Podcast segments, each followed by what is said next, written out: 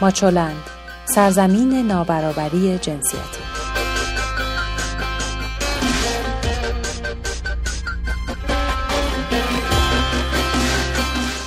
سلام من سبا هستم و شما شنونده ماچو نیوز هستید مرور اخبار این هفته از 16 تا 22 شهریور ماه 1398 در حوزه زنان و برابری جنسیتی تهیه شده در ماچولند رو با سرخط خبرها شروع می کنیم. دختر آبی سمبل خاص زنان برای ورود به ورزشگاه ها عدم مخالفت دولت با ورود زنان به ورزشگاه و تلاش های یک پدر برای احقاق حق دخترش. این خبرها رو می‌تونید هر هفته در شبکه های اجتماعی ماچولند کانال ماهواره توشه و هم از طریق رادیو رنگین کمان دنبال کنید.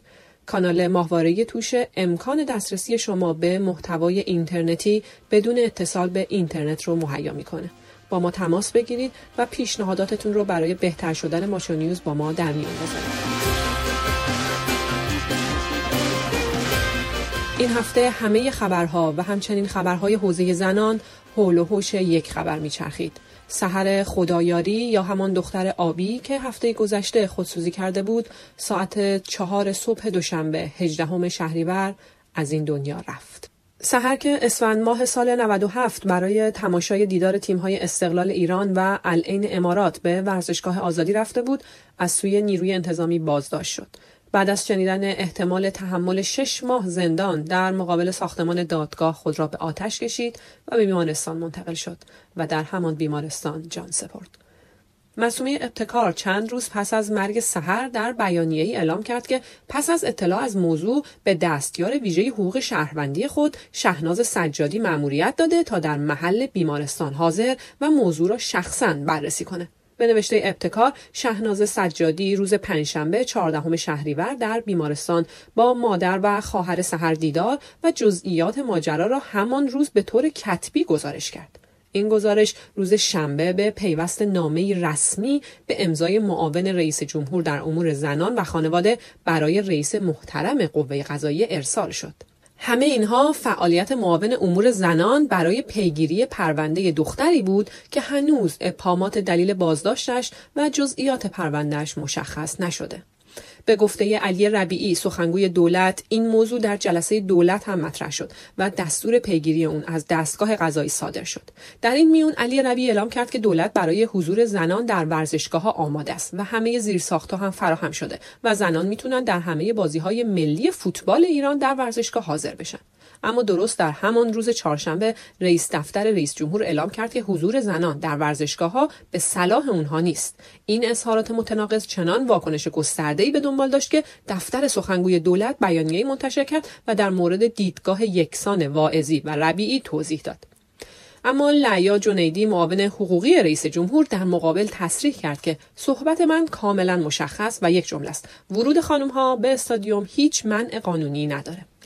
واکنش اعضای دولت به همین چند نفر ختم نشد. آذری جهرومی در پاسخ به اعتراض مردم به دلیل سکوت دولت در برابر فوت دختر آبی پس از خودسوزی نوشت کار من و امثال من موزگیری و محکومیت نیست. در دولت این اتفاق بسیار تلخ رو پیگیری می‌کنیم. در برابر واکنش های رسمی اعضای هیئت دولت نمایندگان مجلس خیلی جدی تر موضوع پیگیری کردند. پروانه سلحشوری نماینده تهران در ترین واکنشش نوشت که او تنها دختر آبی نبود سهر دختر ایران بود. در جایی که مردانش برای زنان تکلیف تعیین می‌کنند و ابتدایی ترین حقوق انسانی رو از اونها سلب می‌کنند و زنانی که علیه زنان در این ظلم آشکار مردان را همراهی می‌کنند. همه ما در حبس و سوختن سهرهای این سرزمین مسئولیم. علی متحری نیز مرگ سحر رو حاکی از بیتدبیری مسئول پروندهش دونست و نوشت فرزند کار او غیرقانونی بوده. کافی بود چند جمله نصیحت شود نه محکوم به زندان. حفظ نظام به این کارها نیست. ناهید خداکرمی و الهام فخاری نیز از اعضای شورای شهر به این موضوع واکنش نشون دادند اما واکنش ها تنها به مقامات دولتی محدود نشد. فوتبالیست های زیادی از مرگ سحر خدایاری ابراز تأسف کردند. علی کریمی نوشت زنان سرزمین ما خیلی وقتها خیلی مردن. تا اطلاع ثانوی استادیوم ممنوع. اما پیام علی کریمی واکنش های زیادی رو در پیداش و کاربران نوشتن که با وجود اینکه از زنان حمایت کرده اما ادبیات او بسیار جنسیت زده و مردان است. واکنش ورزشکاران از مرزهای ایران هم فراتر رفت و گری لینکر مهاجم پیشین فوتبال انگلیس هم از اینکه زنان در ایران نمی‌تونن در استادیوم ها حضور داشته باشند ابراز تاسف کرد. مرگ دختر آبی در شرایطی رخ داده که مهلت فدراسیون جهانی فوتبال فیفا به ایران برای اون که محدودیت ها علیه زنان در ورود به ورزشگاه و بردارند به اتمام رسیده.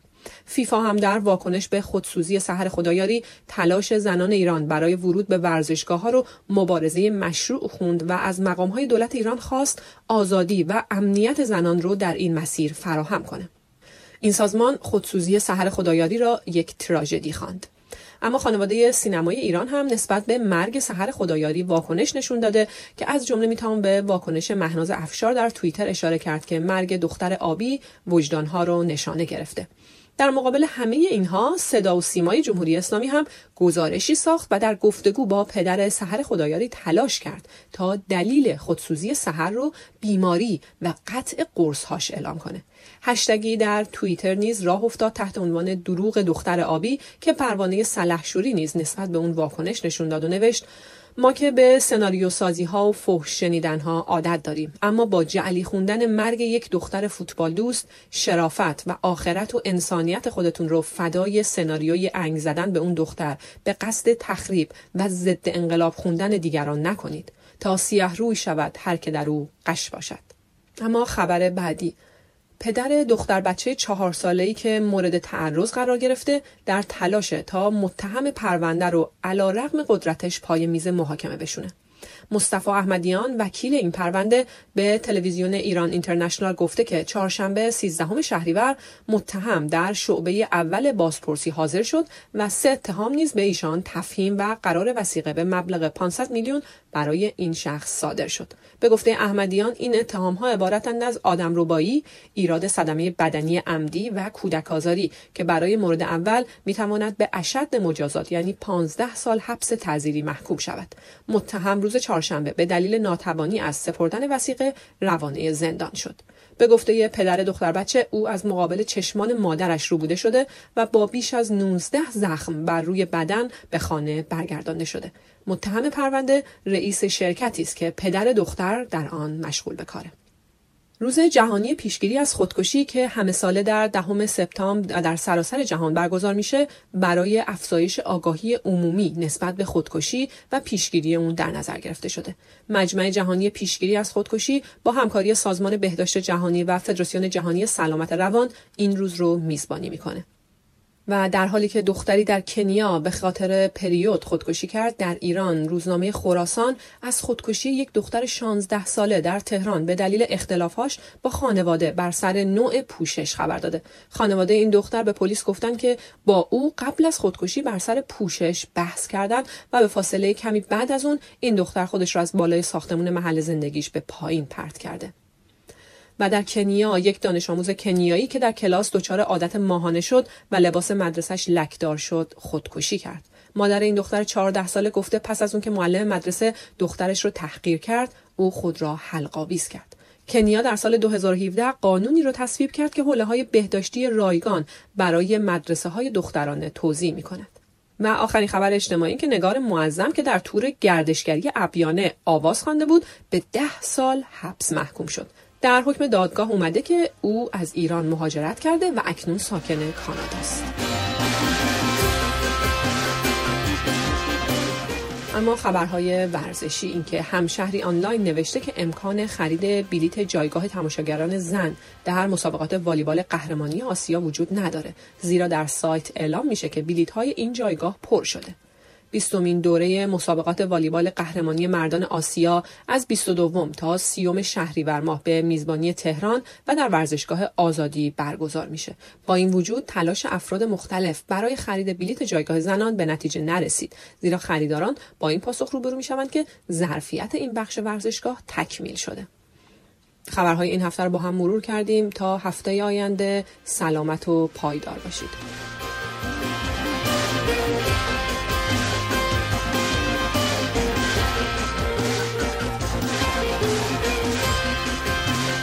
ویدیوها، مقاله ها و خبرنامه هفتگی ماچولن را در وبسایت ماچولن به آدرس ماچولن نقطه شبکه های اجتماعی یا کانال ماهواره توشه پیدا کنید.